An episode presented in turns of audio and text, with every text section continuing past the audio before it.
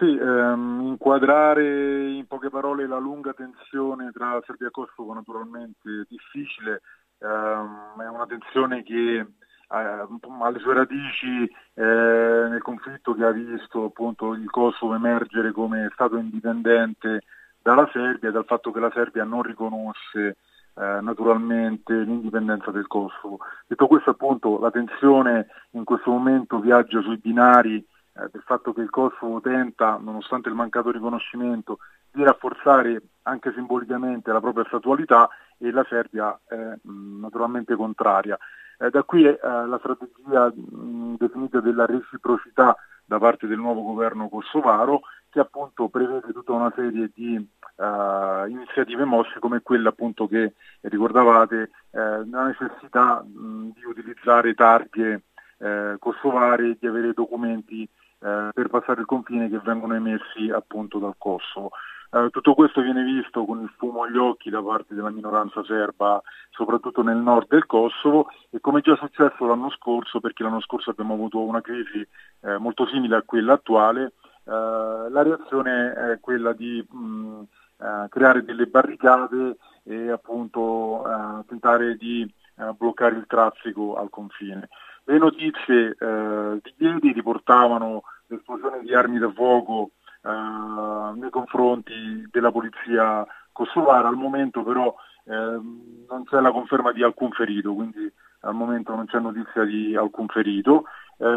la situazione a quanto pare è stata almeno parzialmente risolta eh, durante la notte eh, quando il governo kosovaro ha deciso di rimandare di un mese l'applicazione delle nuove norme. Eh, in questo momento le barricate eh, che erano state eh, erette eh, ieri sera eh, vengono smantellate, quindi ehm, sembra esserci un rientro della situazione di tensione, una situazione che però va tenuta sotto controllo soprattutto perché a differenza dell'anno scorso in questo momento c'è una come posso dire, una situazione di ansia generale eh, dovuta alla guerra in Ucraina che naturalmente amplifica eh, tutte le questioni e tutte le situazioni di tensione, soprattutto nei Balcani, che vengono viste ancora oggi come un terreno di scontro tra il blocco euroatlantico, per semplificare, e la Russia.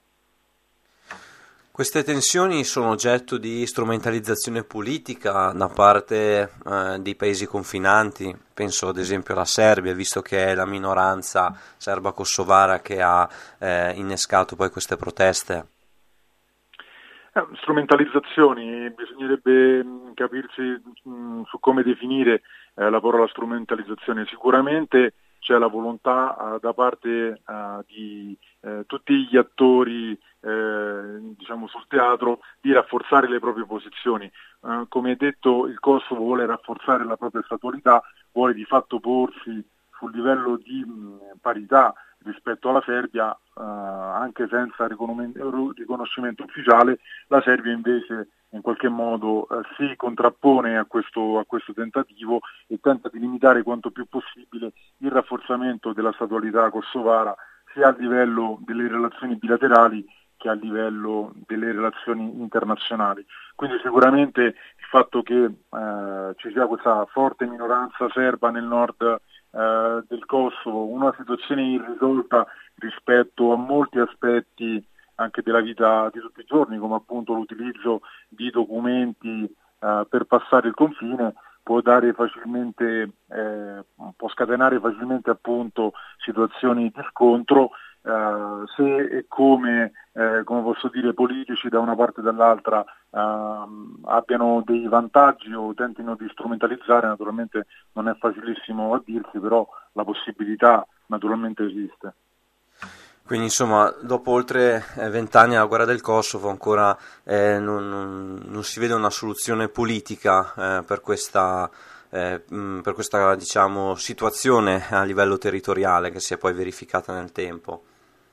No, anzi direi che le prospettive oggi sembrano meno rose di una soluzione, dico, eh, rispetto a qualche anno fa, soprattutto perché eh, la crisi in Kosovo, i rapporti eh, tra Serbia e Kosovo, ma anche le prospettive di integrazione europea di Serbia e Kosovo in qualche modo sono rimaste ai margini dell'agenda politica europea. Eh, il Kosovo continua a essere l'unico paese dell'area balcanica che non ha neanche la libertà di movimento nei confronti dell'Unione Europea, ehm, le mh, mm, speranze europee di tutta la regione, ma comprese appunto Serbia e Kosovo, eh, sembrano estremamente labili, quindi eh, tutto questo non ha aiutato in qualche modo a dare un senso di prospettiva e un, un obiettivo di lungo termine per poter superare eh, le tensioni bilaterali.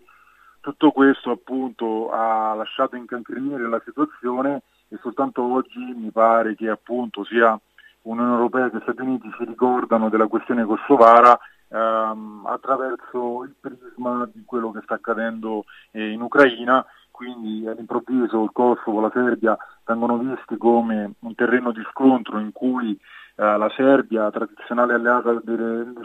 scusa, la Russia, tradizionale eh, alleata della Serbia, in qualche modo può provocare eh, eh, instabilità e quindi si ricorda ora di in qualche modo di intervenire. Però appunto il problema è rimasto lì in tutti questi anni e non ci sono stati tentativi veramente seri di, di risolverlo.